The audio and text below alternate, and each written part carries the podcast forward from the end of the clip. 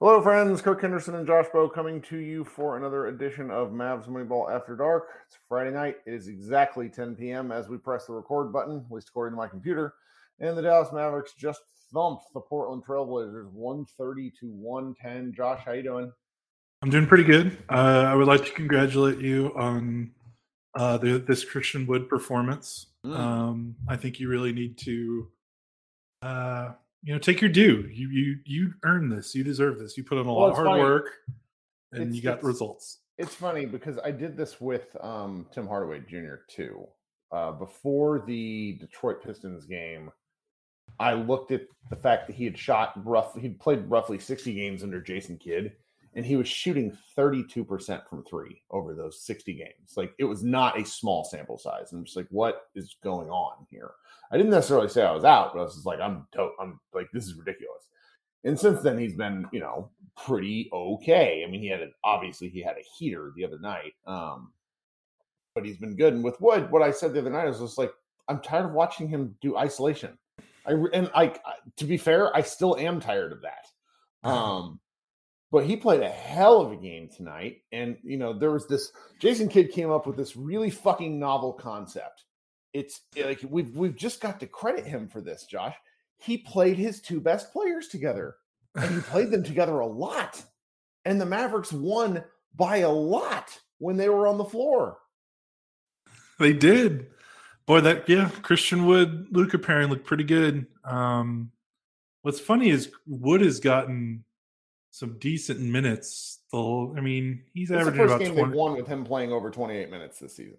Right. So, he played a decent amount of minutes with Luka in that Cleveland game. He started the second half. I think what people were frustrated with was he kind of had it going. And the second half was when they kind of looked respectable. And it was the first half when he came off the bench where the game was lost. The game was lost in the first half. So, Dwight Powell suffered a thigh contusion. So Christian Wood might have to start by default tomorrow night in Cleveland. But I don't know what else to say. The Luka Christian Wood pick and roll is awesome. I wrote about it 2.5 weeks ago that basically when those two are on the floor, they are running teams off the floor. Their offense is staggeringly good. The defense isn't amazing, but the offense is so good it almost doesn't matter. And when it comes to regular season basketball, at least, offense, you can win a lot of games by just out shooting teams, and that's kind of what we talked about. That's exactly what we talked about during our Maxi injury podcast. Was this team has to make sure that they're playing their best offensive players together as much as possible because they just lost one of their defensive anchors, and lo and behold, Wood and Luka play a lot and they score a lot and it looks good. Is it a playoff? Is it a recipe for playoff success? Let's just be honest. It's not. It's really not. But you have to make the playoffs. And again, they're 29 games through the season and they're playing 500 basketball. They have to figure out a way, to be a real playoff team if that's what they want. They're going to have to be 5 to 10 games over 500. It's just like 500 I don't think is going to cut it for top six in the West.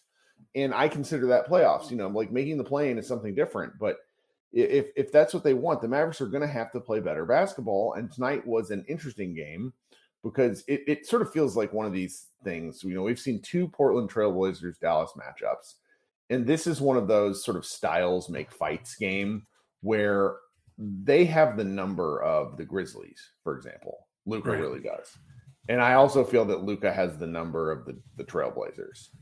And that's not, obviously he's an MVP candidate, highest scorer in the league. You could argue that he has the number of every team they play against, but some of the stuff he does against the Blazers is gross. And I mean that in a complimentary way. He was mean to Justice Winslow and some of the other guys that they ended up guarding him. And it's pretty funny watching these two teams play because the depth of talent that Portland has is really pretty good. They have some really good basketball. They're a good team. Yeah. So this is a quality victory for the Mavericks. Yeah, you hit the nail on the head about how this is turning into Memphis, where this is just a team that the Luka Doncic era handles. They've won. This is their sixth straight win against Portland. This is dating back to when they won March 2021. And that game was a 1-3. And look at some of these scores, Kirk, in this 6-game winning streak. Mavericks win, and these are all Mavs wins. 132-92, 132-117, 132-112, 128-78. And then they played these two games this year, so 117-112, 130-110. Of course, the Trailblazers were a garbage fire last year, last season. So I mean, that part makes sense, but I don't know. There's just I hated playing the Blazers, the bubble Blazers, where Dorian just lit.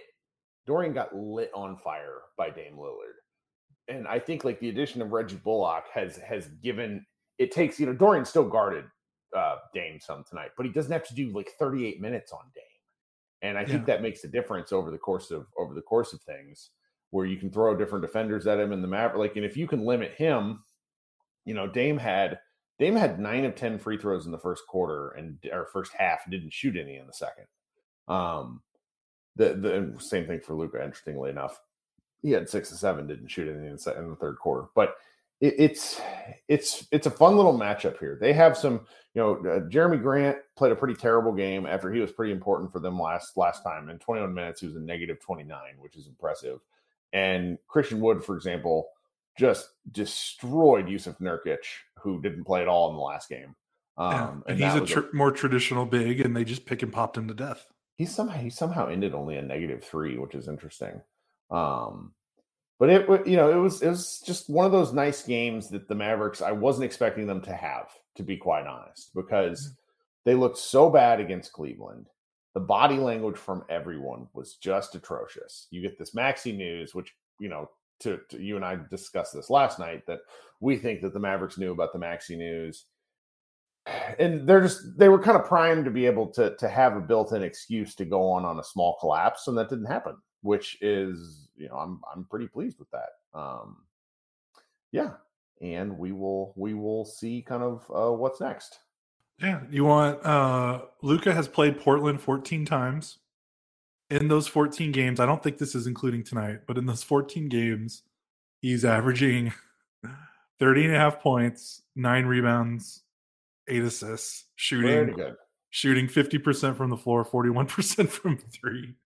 It's easily one of his best matchups, especially for a Western Conference team. I think the only other team he scores more against in Western Conference is the LA Clippers, for obvious reasons. Right.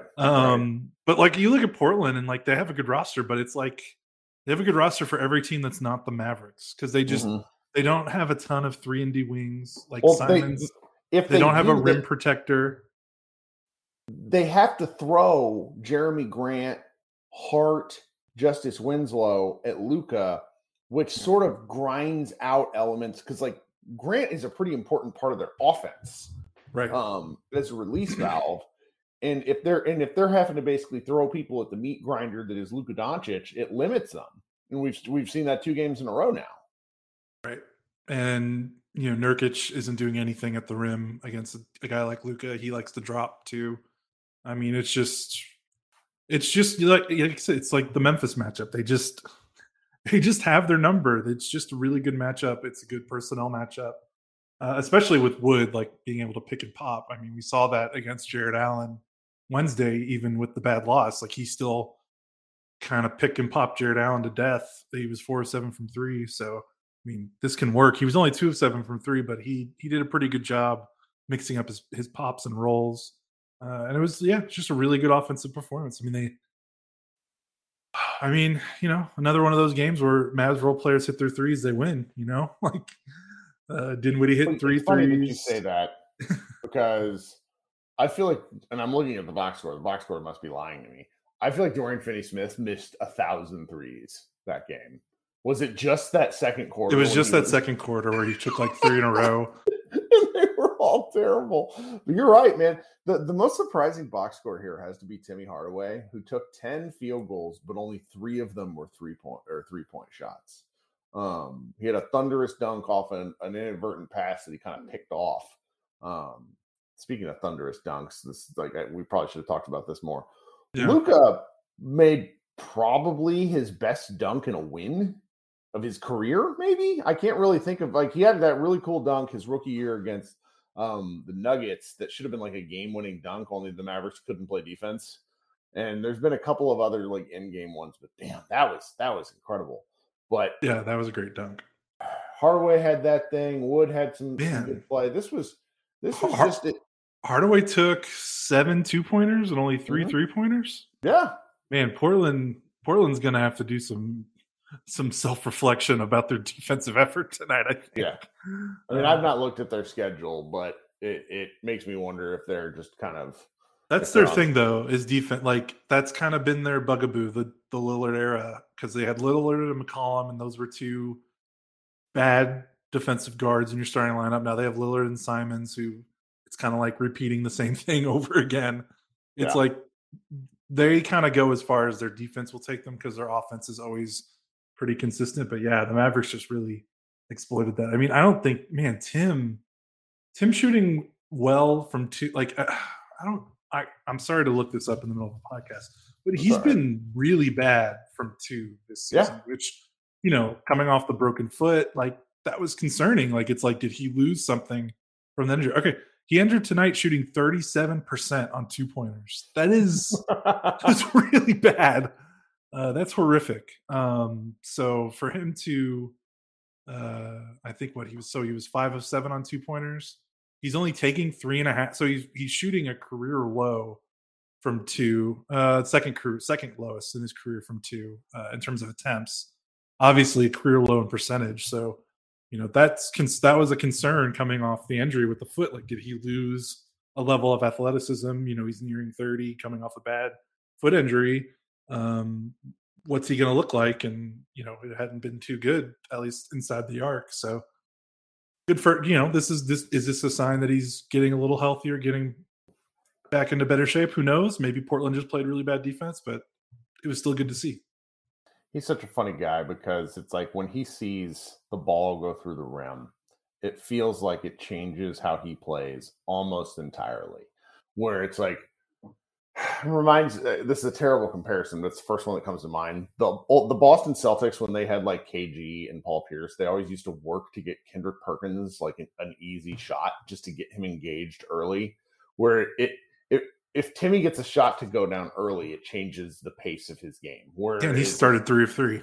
Yeah, and when he misses shots, they're real. I mean, they need him to make shots. I mean, we're in the. You know, this is more of a statement than it is a bitchy complaint. But the Mavericks are not in a discernibly different position than they were 2 years ago against the Clippers right now with the team that they have, where it's like they just need guys to make shots. Yeah, that's pretty much it. Timmy is he's such a snowball player, isn't he? Both like in good and bad ways. Like it starts rolling down the hill, and it's gonna keep rolling down that hill. Hopefully it's a good hill or a bad hill. You don't know which one until the game starts, it feels like. But yeah, you're right. This does kind of feel a little bit like the 2019-2020 team in spurts, because that was before, you know, they really gave the reins to Brunson. So it really did feel like it was like, all right, Luka, you know, just create all the offense for all of these guys and let's see how far we can go. And again, we don't, you know, this is why we talked about during the Maxi podcast, like, are the Mavericks going to have to consider like looking at reality and looking at where this team is and start making moves for the future, not just for this season? Tim Cato basically wrote a column with that as his thesis before this game. The game. I missed that. Before this game. I think it was after the Cleveland game, but before this game. And like, this is the kind of game where it's like they can't – the only way they could reasonably do that is if they just – flat out traded a bunch of guys, because like Luka's too good. Like, there's some people I've seen that are like, man, if they don't make a move or something, they're going to be like 8 games under 500. And it's like, guys, Luka, like you don't get that far under 500 with Luka unless there's an injury or, you know, something catastrophic has happened. Like, I'm not going to, you know, blow smoke up your ass and say that they're all, you know, at the end of December, they're going to be like 5 games up or like that they're going to be a 50-win team again, but they're not going to, you know, 500 around this area is probably as low as they can go if they're healthy. Because Luka, I mean, guys, Luka's good. Like, he has to come engaged every night. Yeah, he has to be. He was. This was good response from him. I mean, he's always good at responses. Like, he's really good at following up the bad performances with authority. And like, you could tell from the moment this game started, it was a different feeling than that Cleveland game. So, you know, he's 23. He has to work on that. Like, that's probably like, we keep talking about like what's next for Luka. And I think on the floor, I don't know what's next. Like, you know, consistent free throws, consistent 3-point shooter. But the biggest step is just going to be maturity. And he's 23 and he's got time. And that's probably where he takes the next step, is when we can avoid, you know, those games like the Cleveland game where he just was totally not into it for the first 24 minutes. But thankfully he was into it for his entire game. And I don't think he played the fourth quarter. Well, so that's great. There's a couple of things that I'm looking at that I don't think are sustainable. Just looking ahead, they got 28 really good minutes out of Frank Nilikina. He had hit 5 shots this season. He hit 3 shots tonight. Frank is, we said this last night, like both of us agreed that we don't really think Frank is an NBA player. I still don't think Frank is an NBA player. I think that they will continue to roll him out there due to lack of options. He's obviously a very different player than Jaden Hardy, but if the rotation is going to get trimmed in some kind of weird ways, I would just rather see the young guy. I that's where I'm at. I didn't like it. I didn't like people calling for it when the Mavericks have an 8-9 person rotation. But if Green's going to miss some more time, if Dwight Powell's going to miss some time, which I wouldn't shock me. That looked like a painful thigh contusion. Maxi's going to miss time. You know, you're just talking about stealing minutes right now. And I think people are being kind of preposterous with their Hardy expectations, but that's okay. You're allowed to be excited, but I'd still rather see him play. And 28 for Frank in a game where they were up by like 30 points. Like, we got to get Hardy in the game. They have another game tomorrow night. Like, what? Yeah. You know, I don't know. This is we're at the picking nit stage of a blowout, so I'm not too married to this. And also, Frank is going to go away when Green comes back. I mean, if you look at his Green has missed the last 4 games, and look at Frank's box score, and he's played the last 4 games, and before that he didn't. Okay. So okay. Then I'm not, like I said, I'm not willing to die on the hill. I just I don't know. It when it got to 30 midway through the third quarter, you were like, they could probably sneak him in, you know? Yeah. He's not going to do any harm, because it's like, it's not like Frank's a plus player. He has been 2 games in a row, but Frank, if they use him as a 3-and-D wing, I like Frank. If they use him where he dribbles, I do not like Frank. It's the simple distinction. I know. If you want to know where the Trailblazers defense was at tonight, they let Frank dribble from the 3-point line to the rim and get off a clean, uncontested layup. Love it. There's some issues, I think. I mean, I don't follow Portland too closely, but from what I've seen from their reporters or writers or podcasters, it's like, is the defense engaged? Okay, they look great. Is it not? Oh, they look like the team. They have some fun players, dude. That Shaden Sharp guy, good gracious. Man. He's fun. That's an athlete. Yeah, for sure. So, I mean, before we go, because I can tell we're rounding down, but Portland, last 6 games, last 2 weeks, they played 6 games, 5-1 record, 12.3 net rating, which is the second best net rating in the league over the last two weeks. Like, they were basically the hottest team in the NBA for the most part, and the Mavs just skunked them. So yeah, it really looked solid. Yeah, it was brutal.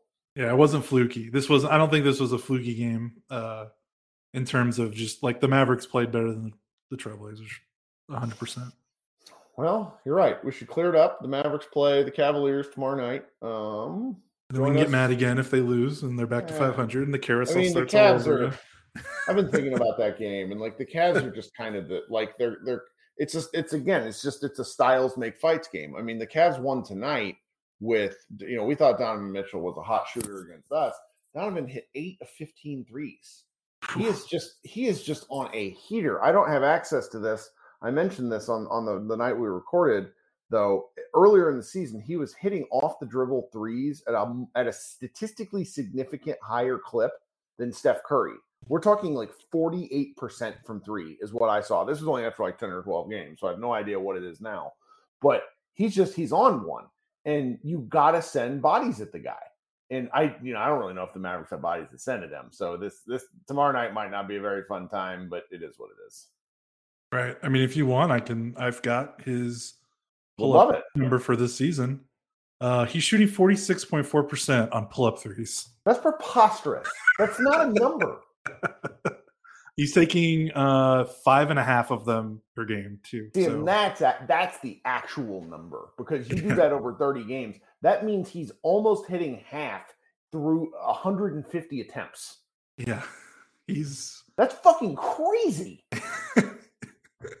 Again, just to give you a comparison point, Tim Hardaway shooting 37% on twos. So jeez, that's a good one. That's some good perspective. I mean, you got to respect it. My yeah. Man, Rudy Gobert, man. Is he the curse? All right, now we're getting into we're way past talking about the Mavs. Well, we're going to have fun tomorrow. Well, we'll have fun on the live show. We'll see. We'll come back on here tomorrow night. Keep it a little bit short. We're in the muck a little bit earlier than I thought I would be, but injuries will do that. And I don't know, maybe they can figure something out. I really felt last night was kind of a there's being negative and then there's being worried. And last night was a worried sensation for me that hasn't left, but you know what? You got to enjoy these wins as you get them. For sure. 100% agree. Kirk Henderson, Josh Bowe, we'll be back tomorrow night. Thanks so much for spending part of your day with us. Have a great Saturday.